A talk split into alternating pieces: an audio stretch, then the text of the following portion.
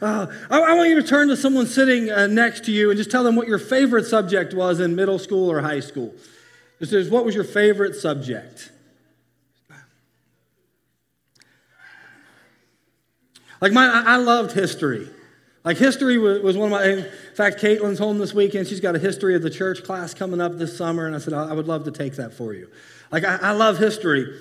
Um, and I think I was in, in eighth grade, though, I had a, a teacher named Mr. Snyder. And Jennifer will remember Mr. Snyder. None of you will because uh, you didn't grow up where I grew up. If you're watching online from Harrison, some of you do, you'll remember Mr. Snyder. He was the hardest teacher that I ever had. He was in eighth grade. And he was harder than any of my high school teachers. He was harder than any of my college professors. Um, he always said in eighth grade, he said, I'm preparing you for college. I'm like, I got, like, I'm probably not even going to college. Like, I don't need to be prepared for that. But I remember he was my social studies teacher. And I'm not even sure if they have social studies anymore. I don't even know. Um, but I remember the first test he passed out, I got a 47% on it. 47. Yeah, overachiever. That's right. And that was bad. But the worst part was, like, I had to take that home and have my parents sign that. Like, now, I was a, a bad kid growing up, but I was not bad enough to forge my parents' signature. Like that, that would not have happened. That would have been, that would have been horrible uh, result for me. But um, I remember that I took that test home and my mom was like, What is this? And I'm like, That's a 47. But someone got a 42 because you're always trying to throw someone else under the bus, aren't you? Like, yeah, it's not as bad as them. Um, but, but I was informed very politely by my parents that that was not acceptable. Like, I was in the beat your kid generation. Like, and I took a good one for that. So, so I did better, right? Like I worked hard. And, and back then, and it's kind of similar today, but every nine weeks you'd get a report card sent home. And like you couldn't go online then and check the grades because I don't think the, Al Gore didn't invent the internet yet. Um, but but but so so you but so every nine weeks you'd get the report card. You'd have to take it home, and your parents would sign it. And I remember I got the report card that day, and for social studies for those nine weeks I got an A. And I thought, no one's going to believe this. Because I didn't believe it. Like we had three tests that whole semester, or that whole nine weeks, and I got a 47 on one of them. I'm in eighth grade, but I can do the math and know that if I got a 47 on one out of three tests, there's no way I can get an A.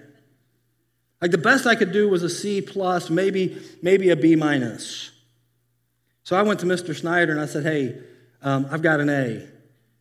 he said, I know, I'm proud of you. And I said, Well, you don't understand is that that I can't have an A. Because sometimes when you're in the eighth grade, you have to explain things to adults because they don't understand.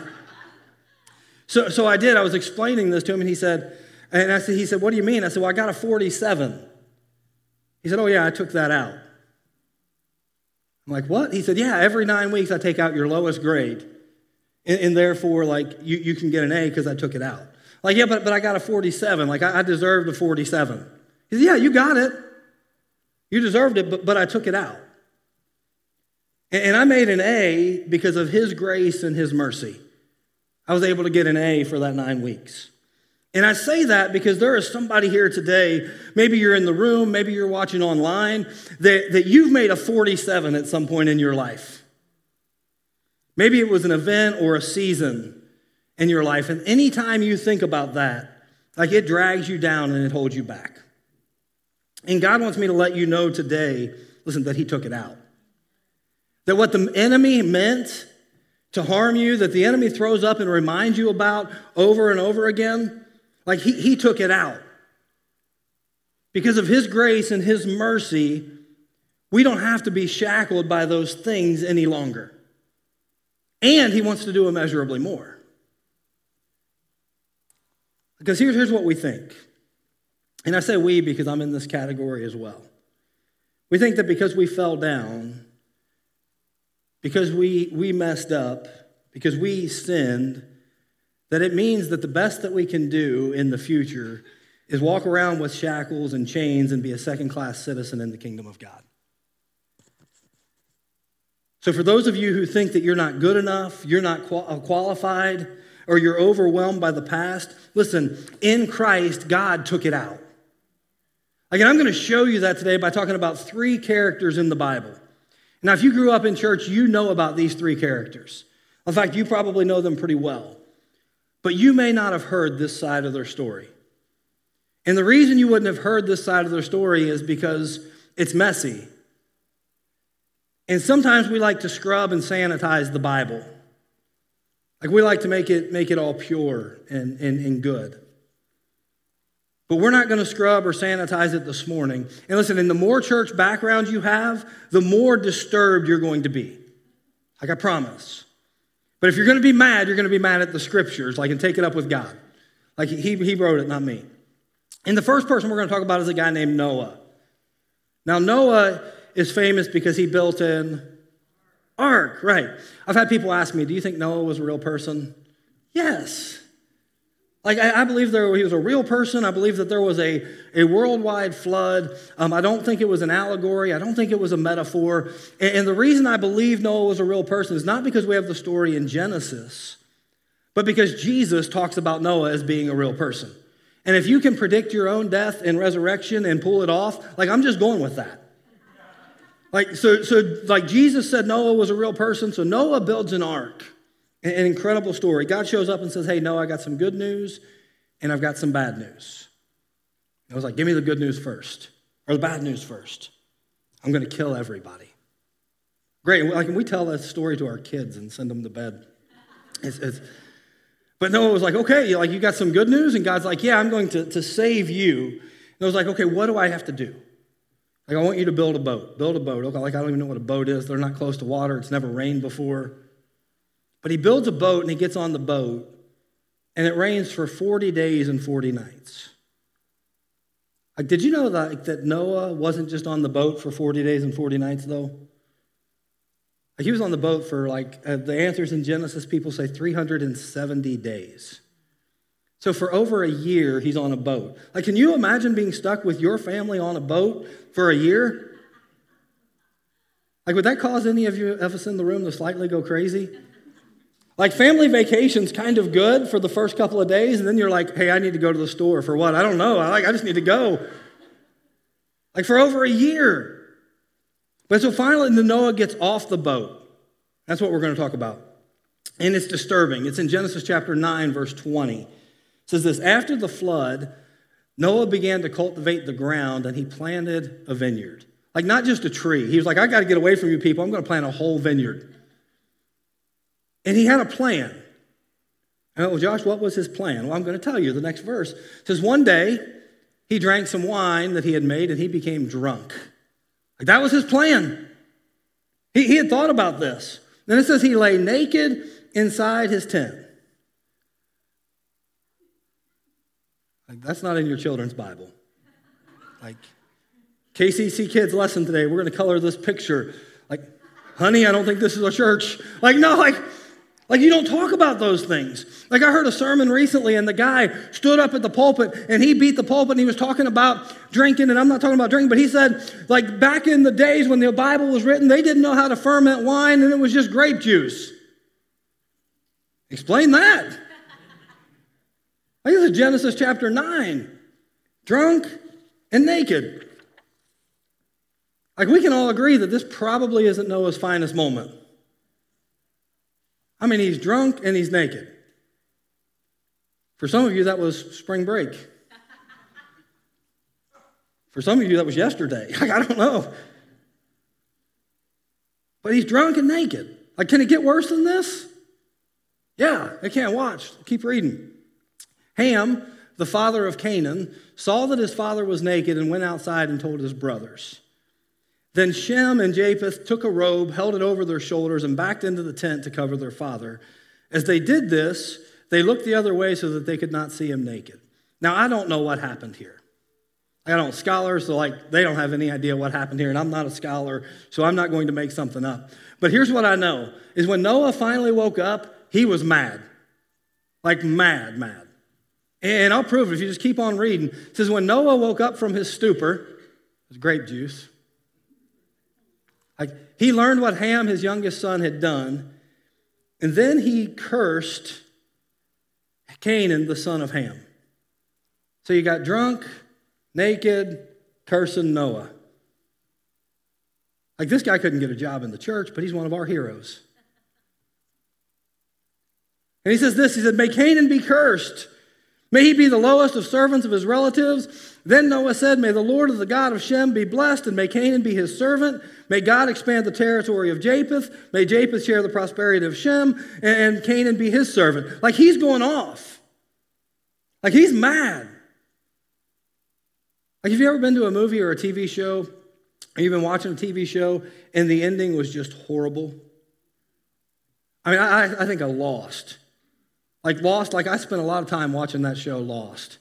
And that last season, like I cried. Not because it was it was over, because I will never get that time back. Like I can't, it was terrible. But this is how this story ends. Noah is a great man of faith. He builds a boat. He saves the world. He plants a vineyard. He gets drunk and naked and cussing. And then this is the last verse we read about Noah in the whole Bible. Noah lived another 350 years after the great flood. He lived 950 years and then he died. That's it. So the last thing we hear about Noah in the Old Testament is the story that we don't talk about in church drunk, naked, cussing Noah but it happened. Then we go a few chapters later in Genesis to a guy named Abram. Abram was known as a man of, of great faith. God said, Abram, I want you to leave where you're at right now, and I want you to go to a land that I'm going to show you. Now, where do you want me to go? Like, I'll, I'll show you once you get there. You just pack up and you start going. And right there, I'm out because I need a better plan than that. Like, what do I need to pack? How long am I going to be there? But he just got up and left, and he wound up, wound up in the land of Canaan. And a great story. But there's one part of the story that, that we never talk about. And I'm going to tell you why. It's because it's disturbing. Like, it is, it's bad. It's, it's hard to teach on, even. And it's in, in Genesis chapter uh, 12, starting in verse 10.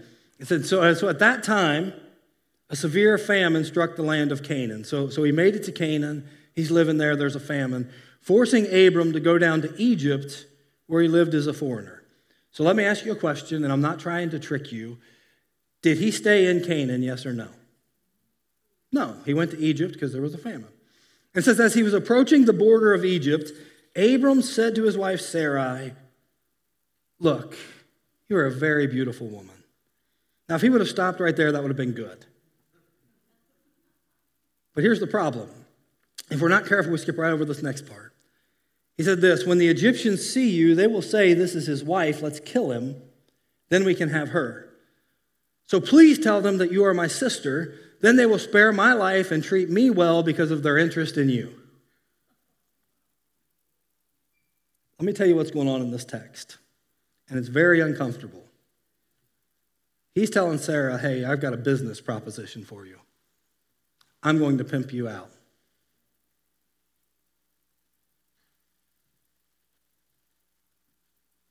He basically sells his wife to the Egyptians to spare his life and for financial gain. Is that a good husband? Good man? Like, sounds awesome, doesn't it? That's the guy I want to marry. No. Like, this is Abraham, the man of faith. And he's trying to protect himself, so he gives his wife as a sex slave to the Egyptians. And now to make it like even, let's talk about Sarah for a minute too. Watch what happens with Sarah. And now to be fair, she's about 86 years old, and God comes to her and, tells her and Abraham that, hey, I'm going to give you a son. And at 86, you're not really planning on having a kid, right? Like I'm 45, and if, like I'm not going to have another kid. But so, so this goes on in 13 years, like she still hasn't had a kid. So she's doubting God's promise.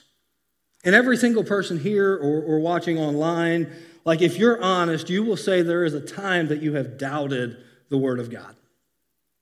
Which is what she does. In Genesis 16, 1 through 5, it says this Now Sarah, Abram's wife, had not been able to bear children for him, but she had an Egyptian servant named Hagar. So Sarah told Abram, The Lord has prevented me from having children. Go and sleep with my servant. This is like Jerry Springer meets the scriptures. Like, perhaps I can have children through her. And Abram agreed with Sarah's proposal. Dumb man. But so Sarah, Abram's wife, took Hagar, the Egyptian servant, and gave her to Abram as a wife.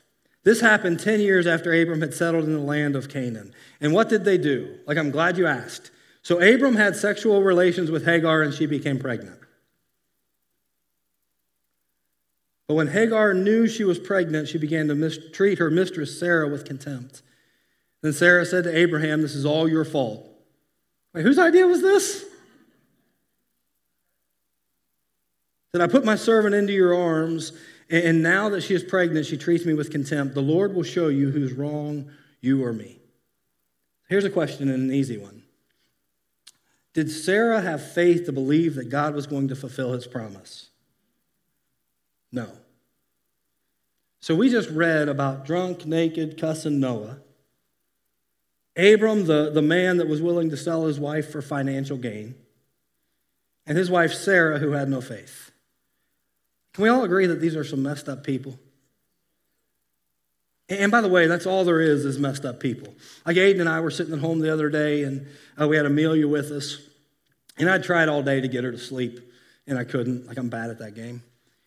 But he was showing her some Snapchat filters, like just letting her look at herself with different filters on, and it finally put her to sleep. But I was thinking about filters. Like I don't know, I don't have Snapchat even. I don't know anything about filters.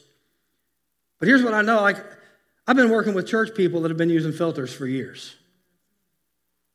Like we filter our stuff like so that we don't look so bad. That we want to make it look better. And what I love about the Bible is that it takes all of our heroes and it shows us really as we read scripture and as we look into their lives that there is really only one hero and his name is Jesus. Everyone else is just as messed up and as sinful as we are in this room. Like David, well, he was a man after God's own heart. Like, you mean the guy that committed adultery and murder? Like, they were all messed up. And we see that in the Old Testament.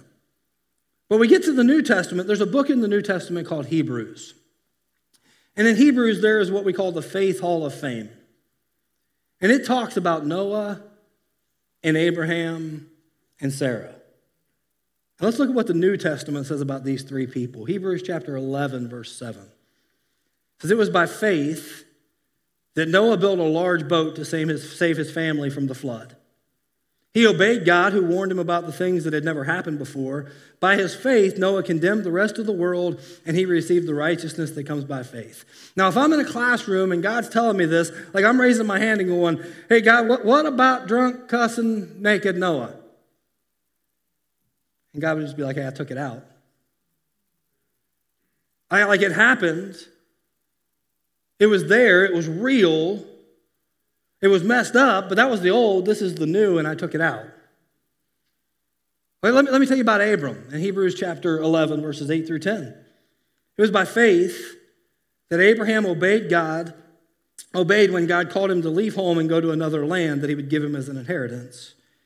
He went there without knowing where he was going, and even when he reached the land God had promised him, he lived there by faith. Did he? Or did he leave and go to Egypt? Wait, that's not in the story. But it happened. Said, For he was like a foreigner living in tents, and so did Isaac and Jacob, who inherited the same promise. Abraham was confidently looking forward to a city with eternal foundation, a city designed and built by God. Hey, wait a minute, God. I got another question. What about Abraham the pimp? What about him selling his wife for financial gain? God's like, oh, I took it out. I mean, it happened. It was real. It was bad, but that was in the old. In the new, I took it out. Well, what about Sarah? Very next verse talks about Sarah. It was by faith that even Sarah was able to have a child, though she was barren and was too old. She believed that God would keep his promise. Did she? Or did she tell Abraham to sleep with Hagar? And so a whole nation came from this one who was as good as dead. A nation with so many people that, like the stars in the sky and the sand on the seashore, there is no way to count them. Uh, God, I'm sorry, I got to interrupt you one more time. What about the whole thing with Hagar? And God's like, Yeah, I took it out. It happened. It was real, but that was in the old, and, and now we're in the new. Because, see, what happened with Noah and what Noah did doesn't define him. What happened with Abraham and what Abraham did doesn't define him. What happened with Sarah and Hagar like doesn't define them. Because if you are in Christ, what defeated you in the past does not get to define you in the future. And not because of who you are, but because of who Jesus is, period. The difference is old and new. All three of these stories come from the book of Genesis in the Old Testament Noah, Abraham, Sarah, all in the Old Testament. In the New Testament, they were taken out. It's the same thing for, for each of us. The old is the best we can do on our own. But in Jesus Christ, we are a new creation and the old is gone. With Jesus Christ living in us, the fact that he was crucified and rose from the dead means that we don't have to let the past shackle us any longer. The past has held some of you back for so long. And God wants you to know today that the thing that haunts you, he took it out. And it boils down to three main words judgment. We all know what judgment is. Judgment is when you get what you deserve. Like how, how many of you have ever gotten a speeding ticket before? I've gotten one speeding ticket in my life. It was the day that Todd moved to Ken Kinmundy, so I blame him. Um, I, was helping him move, move into his house, and, and because of that, I was running late for a meeting in Champaign. So I took off from his house and I was flying up 57. And I got just short of Effingham, and I saw the blue lights come on behind me. And, and I knew like I was in trouble. So the officer came up and said, Do you know how fast you were going? I said, Apparently too fast. He said, Yes. And he wrote me a ticket for going 84 and a 70. But you know what? I had to, like, I had to pay the ticket. I got what I deserved. And there was no sense in arguing about it. Like, that's what I deserved. And, and ultimately, what we deserve for sin is death. You know, some people are like, I don't agree with judgment. Yes, you do. Someone hurts one of your kids, like you'd be like, oh, honey, we can't judge them. Forget about that. No, you're going after them. Like, judgment is what we deserve. In the story of the prodigal son in Luke chapter 15, in the New Testament, when the son comes home, according to the Old Testament, what he would have deserved would have been to be stoned. He would have deserved death. But then there's this thing called mercy. And mercy, very simply, is when we don't get what we do deserve. Like mercy would be like me taking the ticket to the courthouse and the judge looking at me going, Hey, did you do 84 and a 70? Yes, sir, I did. He bangs the gavel and says, Hey, you don't have to pay. That's mercy. Mercy is when we don't have to pay for, for what we know that we did wrong. But then there's grace. Grace would be the judge not only saying you don't have to pay, but saying, hey, let's have a party because this guy even showed up. Like, how awesome would that be? And that's what happens with the story of the prodigal son. He leaves home, he, des- he deserves judgment. Mercy's the father letting him come home, but the father goes above and beyond that and throws him a party. Like, listen, Jesus just doesn't want to forgive us, he wants to celebrate us. He wants, to live, he wants us to live a full life, free from the shackles of, the past, free from regret, free from guilt, free from shame, free from addiction, free from grief. He wants us to live that life. And if he can forgive Noah and he can forgive Abram and he can forgive Sarah and he can forgive me, listen, he can forgive you. Like, what would happen if a group of people really believed that? I it'd be very similar to the story that Todd told during communion. That we'd go to our homes and we would tell everyone how well the Lord has done for us and how merciful He's been. And it would change people's lives. What if we believed what Proverbs 24, 16 says, that so for the righteous, for though the righteous fall seven times. See, the fact that you've fallen at some point doesn't mean you're not righteous. It just confirms that you're human. So though the righteous fall seven times, they rise again. What if we were a group of people that did that? That aren't here to pass judgment, that aren't here to, to continue to shackle people because of their past. But as a group of people, we offered mercy and grace, and we celebrated with each other as Christ does with us when we get back up. You know, Jesus paid it all so that we wouldn't have to be shackled any longer. And for some of you, it's time to step out of the chains of the past. For some of you, for the very first time, it's time for you to give your life to Christ in baptism.